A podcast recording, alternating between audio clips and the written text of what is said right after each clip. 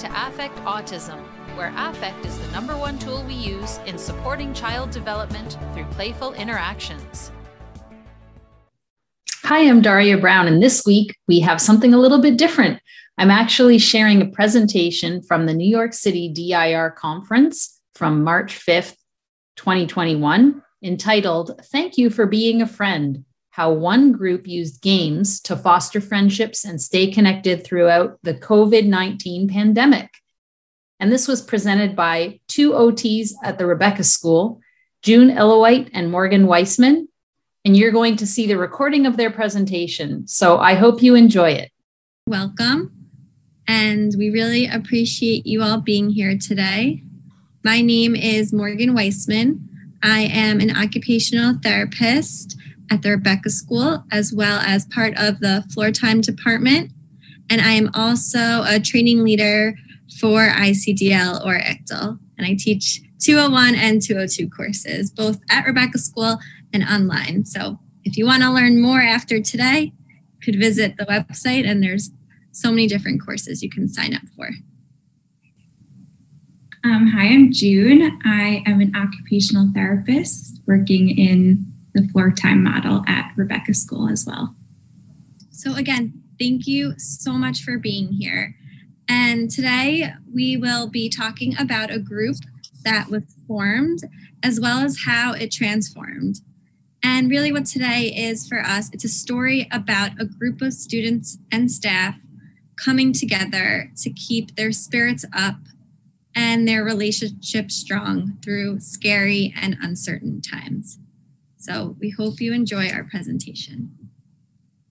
So some of our learning objectives for today will include participants being able to incorporate the DIR floor time concepts um, in relation to connection and friendship, as well as being able to develop a deeper understanding of how to facilitate play and leisure opportunities that meet the holistic needs of individuals. And participants will be able to look beyond explicit skill based teaching methods and start to recognize the importance of autonomy and this process over product work in play. So, a little bit about how our group got started. Um, it began in April 2020 after we began to face the reality that we would not be going back into the school building anytime soon. Um, and while this was a scary and unsettling reality, we wanted to create a space for both staff and students to have fun, hang out, connect, and laugh um, we really wanted to bring the same robustness we experience in person to a virtual platform. Um, and this group reaffirmed that the power of relationships and connections build resiliency. And the lessons we took away from this group will forever change our practice as OTs. Um, so, why did we start a group um, around playing games? Uh, there was already an established interest with uh, this group of boys that we work with. Um, the students were already playing Uno and word games in the classroom, which had cultivated and deepened friendships. Um, and we looked at the student schedules and thought about where there was a need. And as occupational therapists, we address an individual's occupation, um, which really refers to what occupies one's time and what are the meaningful activities. So, the occupational therapy practice framework identifies play, leisure, and social participation as some meaningful occupations. And when they describe play, they think about activities that are intrinsically motivating and shaped by multicultural factors. And leisure is defined by non obligatory activity that is, again, intrinsically motivating. That's a really important word here. And engaged in discretionary time, as well as social participation. So, activities that involve interactions with family, peers, or community members. And what's really important to think about here is that these areas of occupation are just as important as other areas of occupation, such as education and work, and are really driven from intrinsic motivation and really coming from your heart and your own volition of what brings you joy and how that shapes who you are. So, who better than Mr. Rogers to describe to us the importance of play? So, Mr. Rogers said that play is often talked about as if it were a relief from serious learning. But for children, play is serious learning. Play is really the work of childhood. So, play, while it might seem simple and straightforward, it's actually quite complex. And as you can see here, play is this complex ecosystem of interconnectivity and it impacts every area of development from sensory integration to motor planning to communication to feeling a sense of safety. And it's these different components of play that interact with one another in this positive feedback loop. And we really can't just think about one area related to play as the most important. They're all so interconnected and so influential for development.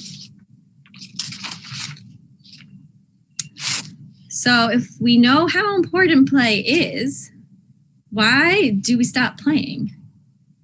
At around first grade, maybe seven years of age, we see this shift in education from this free and open play to a more rigorous learning curriculum that involves facts and memorization. And even when there are times that play is available, it's usually controlled by the adults. And this is the opposite of what we know to be important and true about play. Play is intrinsically motivating and it's just a part of figuring things out for yourself and taking in information from the environment, from your body, making adaptive responses, and really starting to develop that sense of agency and control. And the way that we play, especially in adolescence, is through forming friendships. I should mention in this group, most of the students are autistic. So, a lot of the background research we did includes articles related to autistic individuals. Um, and here I'd like to highlight a few quotes from a research article regarding autism and friendship. Many autistic people describe themselves as um, interested in others and motivated to engage with them. Autistic adults and adolescents express a desire for friends. Autistic children are as likely as non autistic children to choose to play with someone else rather than alone. And for many autistic individuals, social interest itself is not lacking. So, what we've established so far is that there is an importance as well as a desire. So, what is a friend? The occupational therapy practice framework defines friendship as engaging in activities that support a relationship between two people based on mutual liking, in which partners provide support to each other in times of need. And I like this definition because it highlights how meaningful and necessary friendship is. Um, and through creating this presentation and reflecting, we recognized uh, we need to be more aware of our language and think about what this term means to students. Um, when we're referring to classmates, we would use the word friend, peer, classmate. Um, we're not arguing that there's a black and white answer to this question. If a student calls another peer his friend, we can refer to him as his friend too. But what we are saying is we shouldn't impose friendship where it doesn't exist. And we should open the door to conversation about what a friend means to the students. Um, a survey study found that a significant portion of US youth are experiencing unmet needs and negative emotions due to COVID 19. Many are experiencing symptoms of anxiety and depression, and feel like resources such as food, toilet paper, and money are limited. Many noted that staying connected was a coping strategy. And the authors suggested that additional youth outreach is necessary to ensure that basic needs, including socialization, are met. Uh, friends play a significant role in promoting overall health.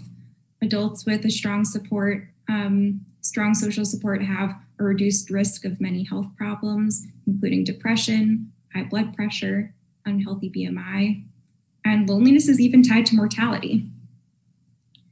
And having positive friendships can increase your sense of belonging and purpose, improve your mood, boost your happiness, and reduce your stress, improve your self confidence, sense of self worth, help you reach your goals, and help you cope with traumas and provide support. Based on a survey study with 22 autistic children and 19 typically developing children between the ages of 8 and 14, um, an unfortunate result is that some autistic people report experiencing greater loneliness than non autistic people. And these findings, as well, as well as all the points I made uh, in the previous slide, highlight the need for social opportunities during this time. So, while planning and thinking about this group, it was really important to us to create a space for both predictability as well as fun. And as we mentioned earlier, this group was developed in the beginning of April 2020. And that was a time when we really had no idea what to expect. And looking back then, I don't think we ever could have imagined how long we would have been out of school for. But in that moment, we felt a need for connection and we reflected on our own anxieties and our own state and the connections that we were, were yearning for. I think as floor time providers, we love our work and not being at school and with our students was really hard for us. So we really started to think about what that was also like for them. And in creating this space, what was the most important to us was just to have that predictability of just showing up each week at the same time and knowing what to expect. So, kind of what the group format might look like on a each week. And again, this provided some predictability and routine to us, which was supportive of our regulation as well as all of the group members' regulation. So, part of our vision for this group was to make sure that we were incorporating the following. So, a sense of belonging that was felt by each individual group member. This was staff and students included as well as inclusion and how to really make each person feel welcomed and that their ideas were valuable and accepted.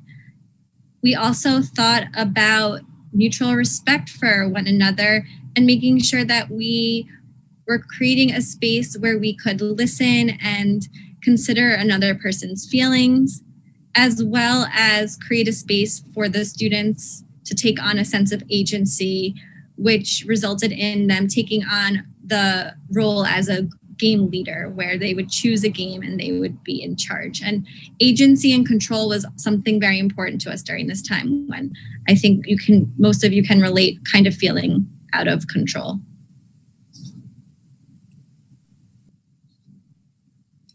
So, to give you guys a picture of how we ran this group, um, we did it once a week for 30 minutes over Zoom, and it would involve something related to a game. Um, we didn't necessarily play a game from start to finish each week, but we usually did something game related each group. Um, there's one group where we spent the whole time talking about which games we like and which ones we don't like. Um, and there was another group where we spent the majority of the time just talking about missing being in person and what it's like living in a pandemic. Um, and that's what they needed in that moment um, there would be one game leader each week. Um, and although sometimes certain games ended up taking longer than one week, um, which leads me to my next point, uh, which, in keeping with the floor time model, we placed a large emphasis on process over product. We really tried not to let them, um, we tried not to rush them through any of their games and let them really take the time to flesh out their ideas. If it took four weeks to play a game of Connect Four, then that's how long it would take. Um, and we wanted the students to feel like this was their group. Um, sometimes we chose the games that would lead the group, say if it was after vacation, we hadn't chose a leader or for other circumstances, but for the most part, a student was in charge not just of choosing the game, but of directing the other students in how it was going to be played and facilitating the whole group. Participation was very important to us for this group. And as the group began to evolve, we started to think about what participation meant for each individual group member. So we really focused on uh, the appreciation for presence. And no matter how a group member chose to participate on a given day, their presence was appreciated. And just showing up for a group was enough. Even if that meant you had your camera off or you weren't typing in the chat or responding to other group members' questions.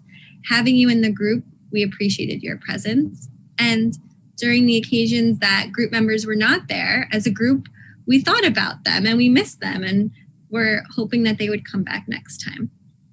We also thought about um, just some basic group um, tenants and what that was going to look like. So, as a group in the beginning, we would get together and we would create group promises, and these were coming from the group members. So, promises included showing up on time. And that came organically in the sense that while we were all trying to get used to this new virtual learning platform and managing our schedules, we were showing up on staggering times and that was resulting in us not being able to play games or not being able to even plan. And as the group continued to move on, we recognized that this was something important to us. We also spoke about being open to each other's ideas and accepting and that was something that we really saw each group member um, take and make their own. We thought about inclusivity and again, how all group members' ideas were welcomed, acknowledged, and sought out. So, for group members who may not have been openly sharing, we would make sure to check in with them, whether that was through private messages in the chat box or during individual sessions, and just ask them how the group was going and what their experience was like. It's also important to mention that there was the um, openness in terms of if group members wanted to be a part of this group. And that was something that was really important to us that just because you have OT scheduled for three times a week doesn't mean that it has to be during this group. And really thinking about what does the group mean for you and is it something that you want to continue to come to? And we also really were thinking about the different ways of support. And through this virtual platform, we really learned a lot about our students' learning styles and how we can incorporate their learning styles through accommodations even when they came back into the building. So, for example, even though right now we're still hybrid, we found that our group members did really well using and and playing through the computer. So when we do have this group, we still set up our group members in a room with their own computer and they're able to participate that way. So here are a few of the games that we played. Um, through this group, we learned that in terms of games that can be played over Zoom, the possibilities are endless. Um, they found ways to adopt physical games like Connect 4, um, as well as digital games by sharing their screens and using the remote control Zoom feature. Um, one game that was a big hit was Guess Who, in which a student and staff member would go into a breakout room while the rest of the members changed their Zoom names and turned their cameras off. And then when the student and staff member came back from the breakout room, they'd have to figure out who each of us were, um, which was very fun. Um, and we um, we just also like to note that we're happy to share the logistics of how we played any of these games over Zoom. So if you're planning on using these in a future group, please reach out. Give you some tips. Um, some floor time concepts that were embedded into this group include uh, following the child's lead. So allowing students to implement their own games and lead the group. Um, for example, one student is very passionate about a computer game called Tank Trouble, which he talks about all the time. Um, I've heard about him. I've heard him talk about this for the the past year that I've been working with him. So having the opportunity to show his peers what this game is was really meaningful for him. Um, in terms of uh, meaningful relationships, the R of floor time, um, it wasn't a brand new group. You know, students have known each other for some over five years. So there was already a sense of attunement between students and students, between students and therapists, um, as well as staff to staff. So forming this group really helped us maintain and even expand our relationships.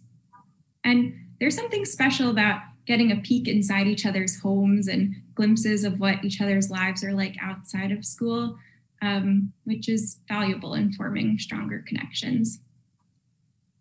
Um, regarding affect, this was an emotionally driven group. Uh, members became really invested in the games uh, which would lead to a wide range of emotions from excitement to nervousness to disappointment to pride. Um, some members had really high affect and would start the group by saying, This is game group uh, in the Jeopardy tone. And it created like a really alerting energy that was felt by everyone. Um, and as a group, we all became better at reading each other and we'd start to notice each other's thoughts, preferences, and feelings and comment on them. Um, and in terms of expanding ideas, uh, we supported the students in bringing their ideas to life, which in some cases took weeks of planning, but it was important to let them see their vision through.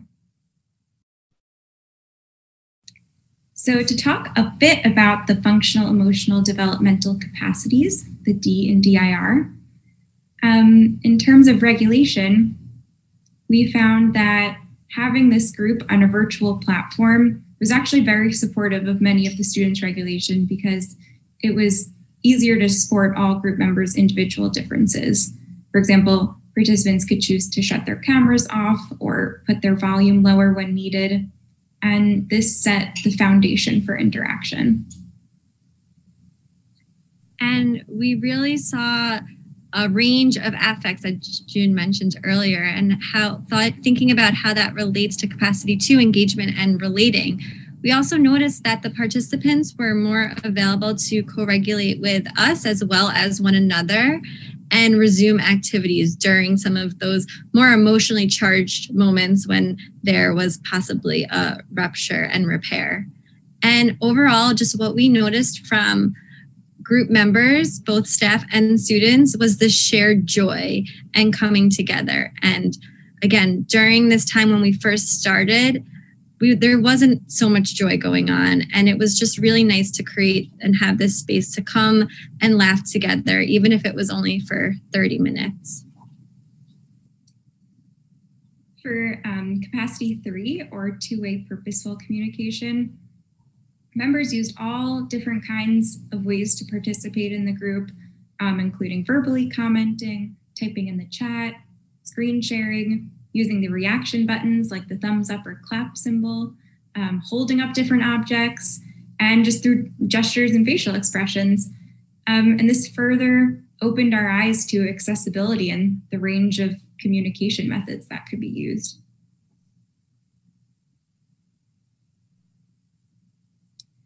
Um, for capacity four, or shared social problem solving, there was a constant need for ongoing problem solving by creating and sequencing creative ideas throughout every group.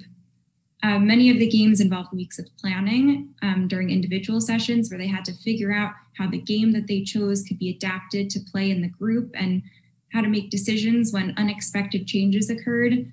Um, and it was really shared social problem solving. Once they had their ideas, they had to bring it back to the group and figure out how to execute it together. Um, for example, when one person who was in charge of game group didn't show up, uh, the rest of the members had to decide what they were going to do and how to decide in a fair way. And we saw all kinds of creativity displayed. Um, so it was it was really um, cool to see all the different kinds of games that could be adapted.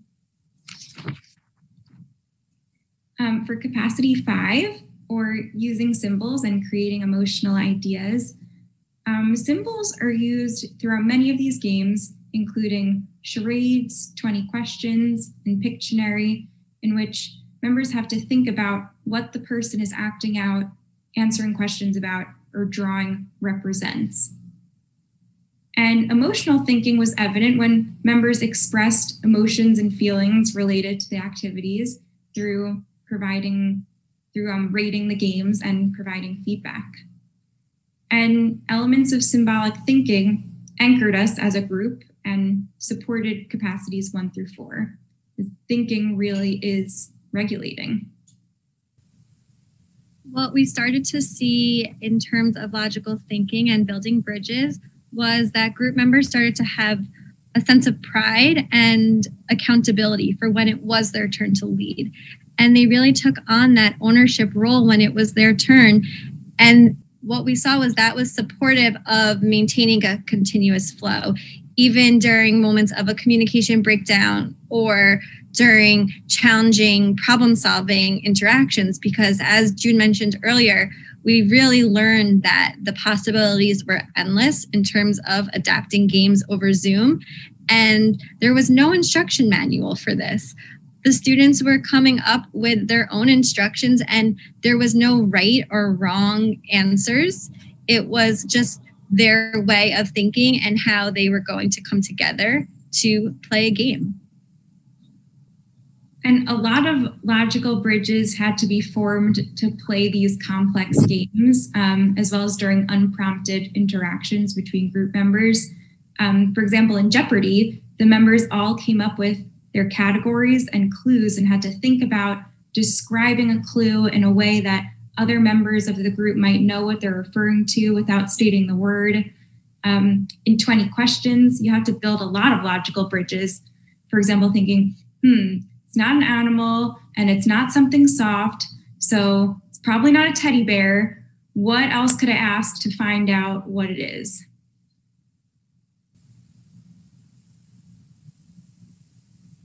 And the group became more aware of one another's emotions, which really showed us um, growth in multi causal thinking.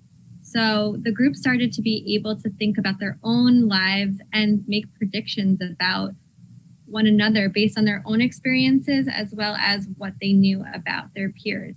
So, for example, if a group member signed off in the middle of a game, the group members were able to think of more than one reason that that could have happened, such as um, internet troubles or having to go to another session, having to go get a COVID test or go to an appointment. These were all things that were real and instead of just thinking, oh, well, this group member is probably angry because their game wasn't picked or they're not having fun. They were able to think about a range of reasons and make predictions. We also saw the students really move from um, more concrete to gray area thinking in terms of having attitudes such as, I will play this game or I won't play this game, or I like this game, I don't like this game, so I don't want to play it. And they started to be able to think about their preferences and um, describe it using a varying degrees of feelings and provide reasons as well as kind of start to rank the games that they liked in order as well as rate their games. And on our next slide, you will see um, an example of one of our ratings. So when we think about capacity nine and reflective thinking, what we really thought about was how group games are often emotionally charged. And that's no matter what game you're playing with. So if you can think about some of the games that you played as a child or even games that you play as an adult, games just create emotion. And maybe it's excitement or competitiveness, disappointment, these all naturally come along with playing games. And Dr. Greenspan recognized the importance of conflict resolution, resolution when thinking about reflective thinking and just how it really influences and exercises the ability to think reflectively.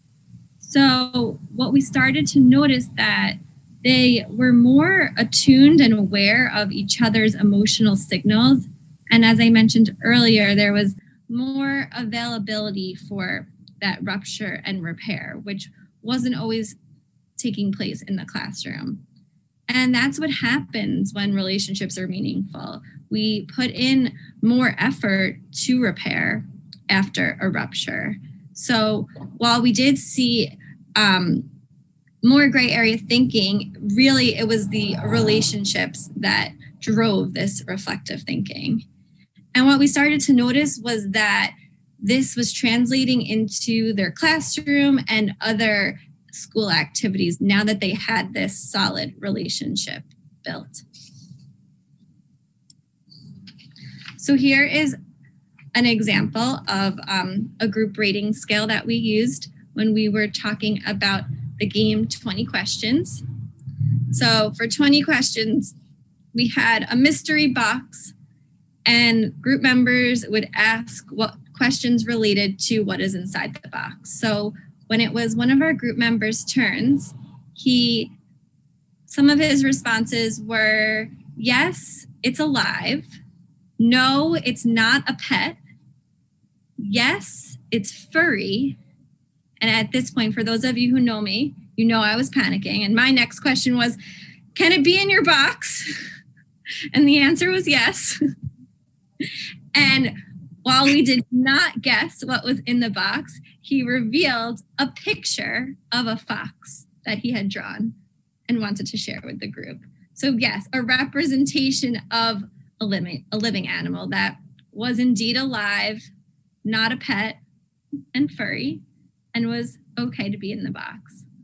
And as you can see here with our rating scale, what we would offer is um, just some different ways for the students to rate and communicate their preference and this is was supportive in helping them move from that concrete to gray area thinking and actually what we noticed was after doing some of these scales in the beginning of the group that we didn't really need the scales anymore because students were just expressing their preferences and interest on an organic level saying I like Guess Who better than Jeopardy, but it's okay. I'll still play Jeopardy today because this peer chose it. And that was really beautiful.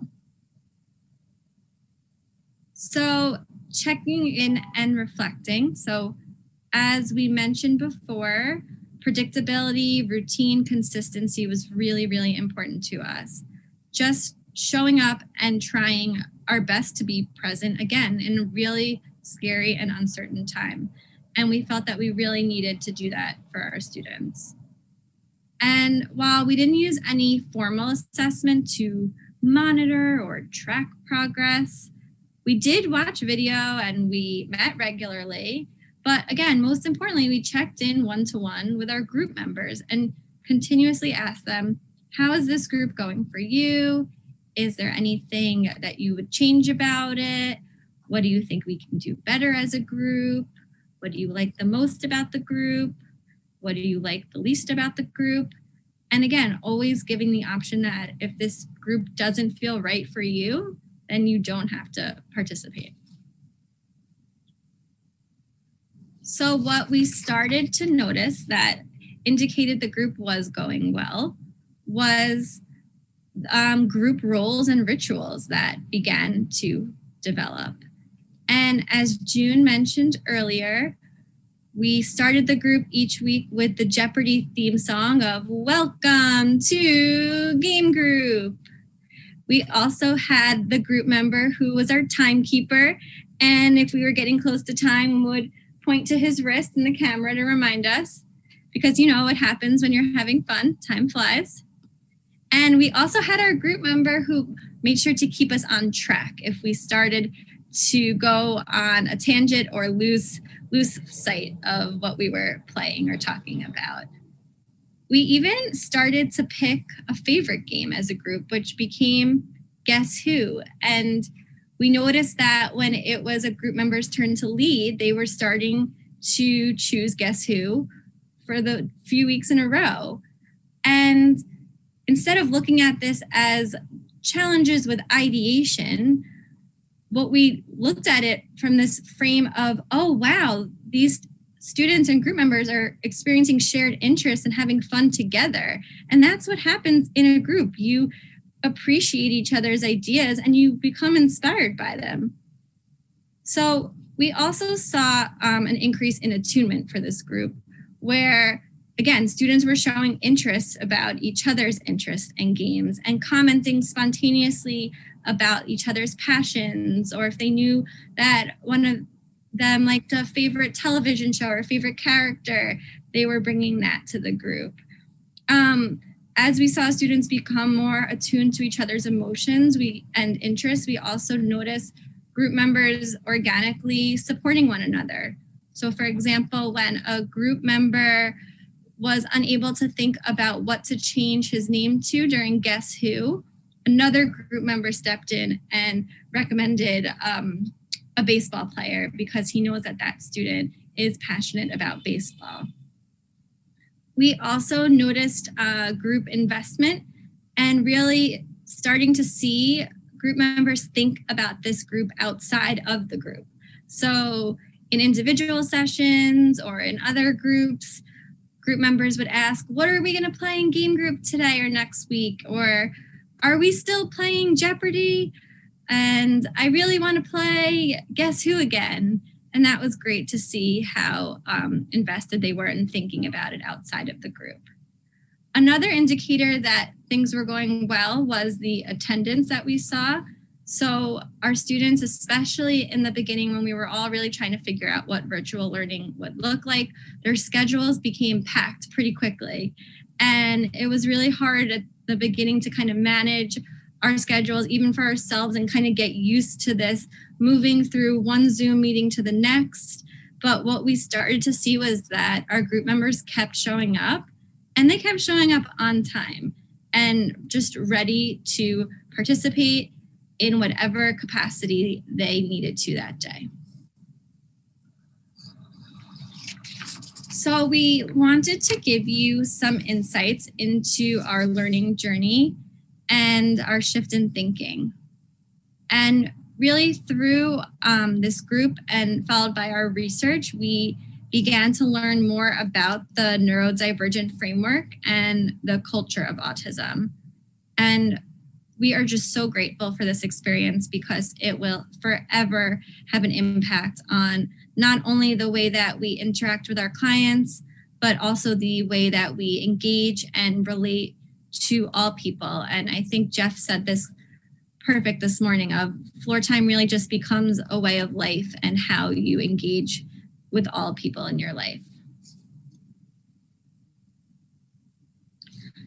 So, autism is widely viewed through the lens of a medical model, and this is very problematic because what the medical model does is it creates a collection of symptoms that indicate that the brain and body is in need of fixing.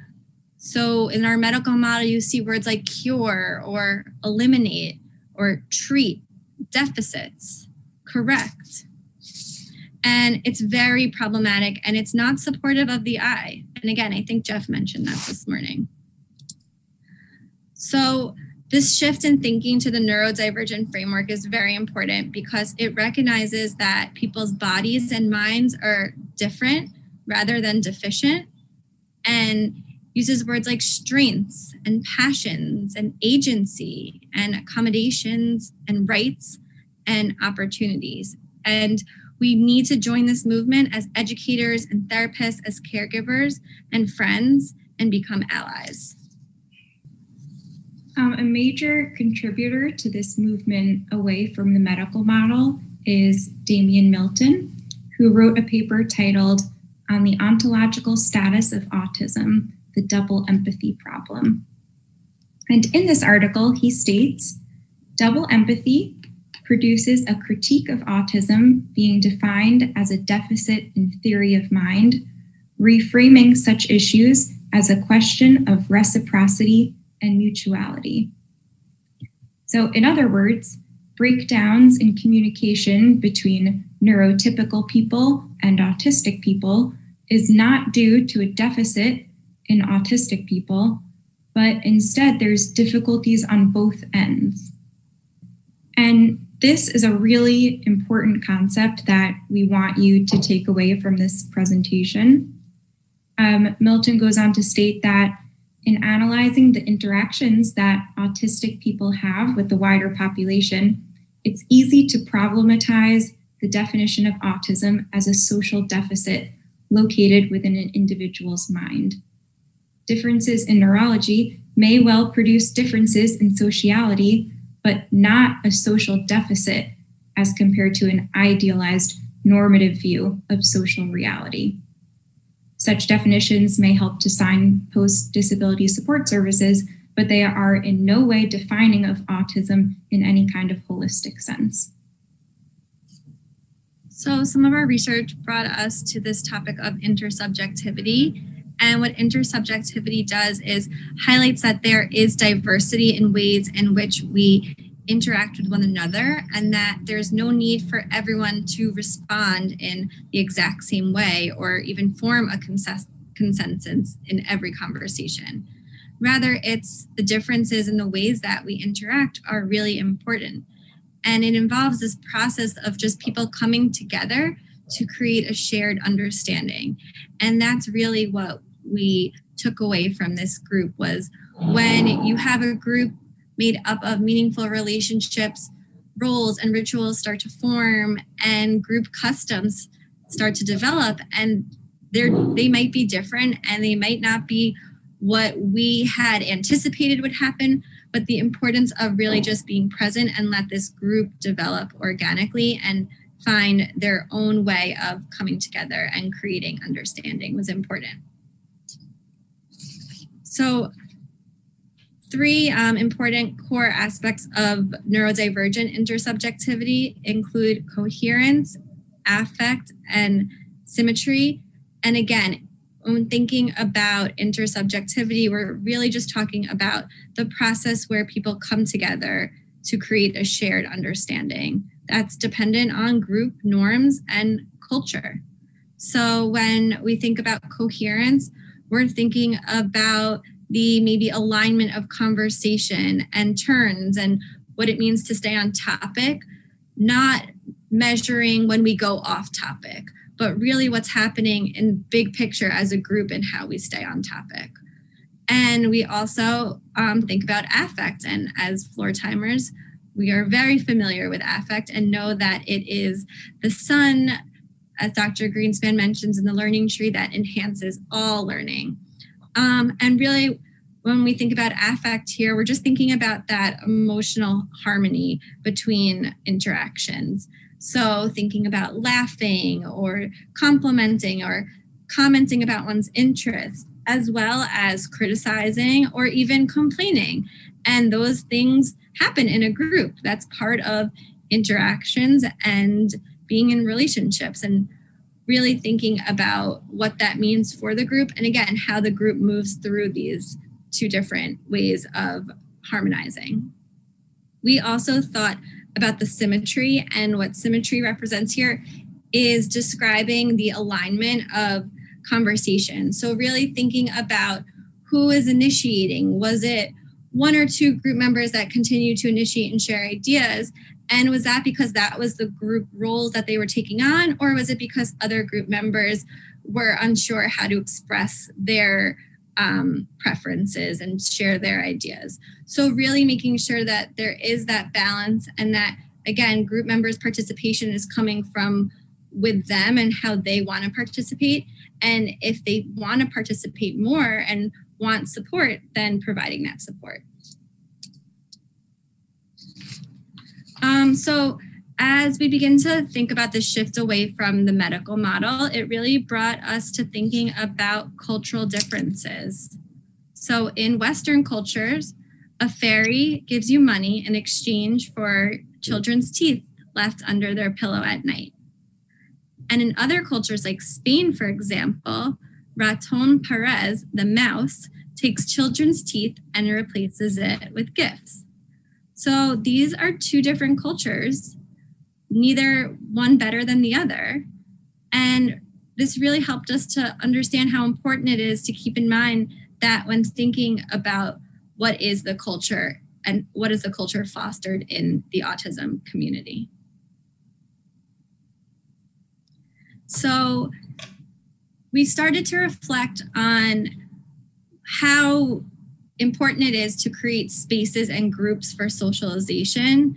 And what happens far too often in social skills learning is that social skills are taught with with scripts or specific rule followings when really it's important to just provide safe spaces for individuals to come together and share attention around a common interest or passion and just see how the group norms and the group culture develops. Um, so we want to end this presentation by noting um, how it was and still is, because this group is still going on, um, just such a privilege to work with a group of such funny, creative, and passionate individuals. Um, having this game group made us genuinely feel uh, a stronger connection with our students and with each other. And um, we really looked forward to it every week, and it was, in a sense, therapeutic for us as well. And it helped us get through some stressful times. Um, so that's the end of our presentation. See our references. Well, I hope you enjoyed today's podcast, which was a little bit different. It was the presentation by June and Morgan from the Rebecca School Conference, the New York City DIR Floor Time Conference from March 5th, 2021. If you're a caregiver looking to implement your own floor time approach, please check the ICDL parent website at the Interdisciplinary Council on Development and Learning for a virtual floor time consultation or for the weekly parent support meetings. We aim to help you implement your program at home using the Developmental Individual Differences Relationship Based Model, or DIR, taking into account your child's developmental level, their individual differences, and using your relationship with them to help promote and support their development. Until next time, here's to affecting autism through playful interactions.